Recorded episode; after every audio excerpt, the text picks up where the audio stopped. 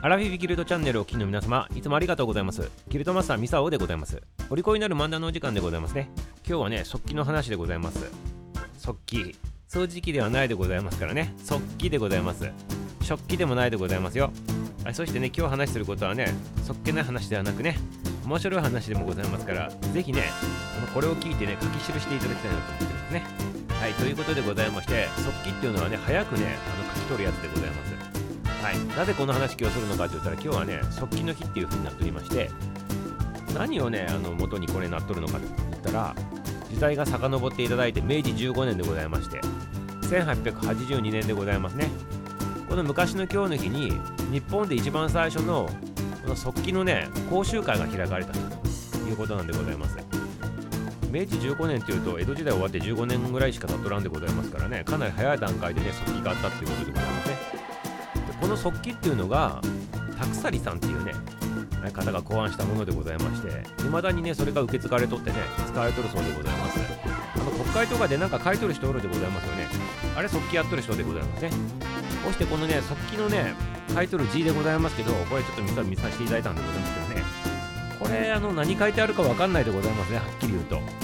なんかこうミミズが走ったようなやつでね、なんか音符みたいなね、黒丸がちょこちょこってなっとったりね、何これっていう感じで、通に見ると何書いてあるか全然わからんでございますね。だからこの速記用の勉強をしてね、これはこういう意味っていうの分かっとらんとね、それね、もちろんね、書けんしね、わからんのでございます。はい。そしてこのね、日本において、この速記の方法をね、この開発したタクサリさんでございますけど、このね、速記をする速さがね、めちゃめちゃ速すぎてね、あだ名が付けられとったそうでございまして、なんて付けられとったかったら、電筆将軍でございますね。電筆将軍。雷のようにね、筆が走るみたいなね、そんな意味でございましょうね、きっとね。そういう風に呼ばれとったそうでございますね。はい、そしてでございます。ちょっと先ほどのやつ修正でございますけど、日本で一番最初の速記のね、講習会が開かれたって言っておりましたけど、これを記念してって言っておりましたけど、違うでございますね、これ。7周年記念のあの日が今日だったっていうことでございます。は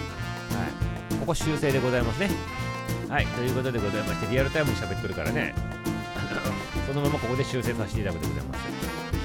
で、速記についてちょっと話しておくでございますけど、今ちょろって言ったでございますけどね、まあ、そういうことなんでございましょうけど、速記士っていうのがおってね、速記士になるためにはどうすればいいんですかって言ったら、文部省の認定のね、あの試験があるそうでございまして、これね、一級にね、合格しないとダメだそうでございますね。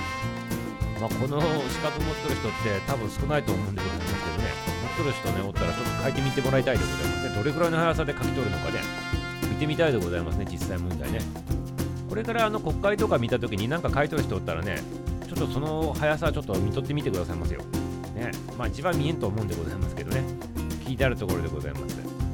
ということでございまして、皆様ね、この頃あんまり字書かんと思うでございますけど、みんなパソコン打ちとかね、スマホ打ちになっとると思うんでございますけど、たまにはね、字書いてみたらいかがでございましょうかね。しかも早くでございますね。ありがとうございます。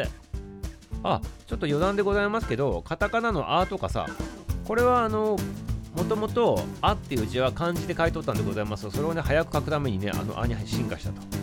言われておりますね、まあ、そういった形で速記という概念はなかったかもしれないでございますけどそういうふうにね早く書くためにねあのカタカナ使われとったりねあとある字がねあの当てられた字があったりするということらしいでございますからそういうのも調べてみると面白いんでございますね。はい。ということでございまして今日は速記の日でございました。明日も楽しみにしておいてくださいませ。終わり。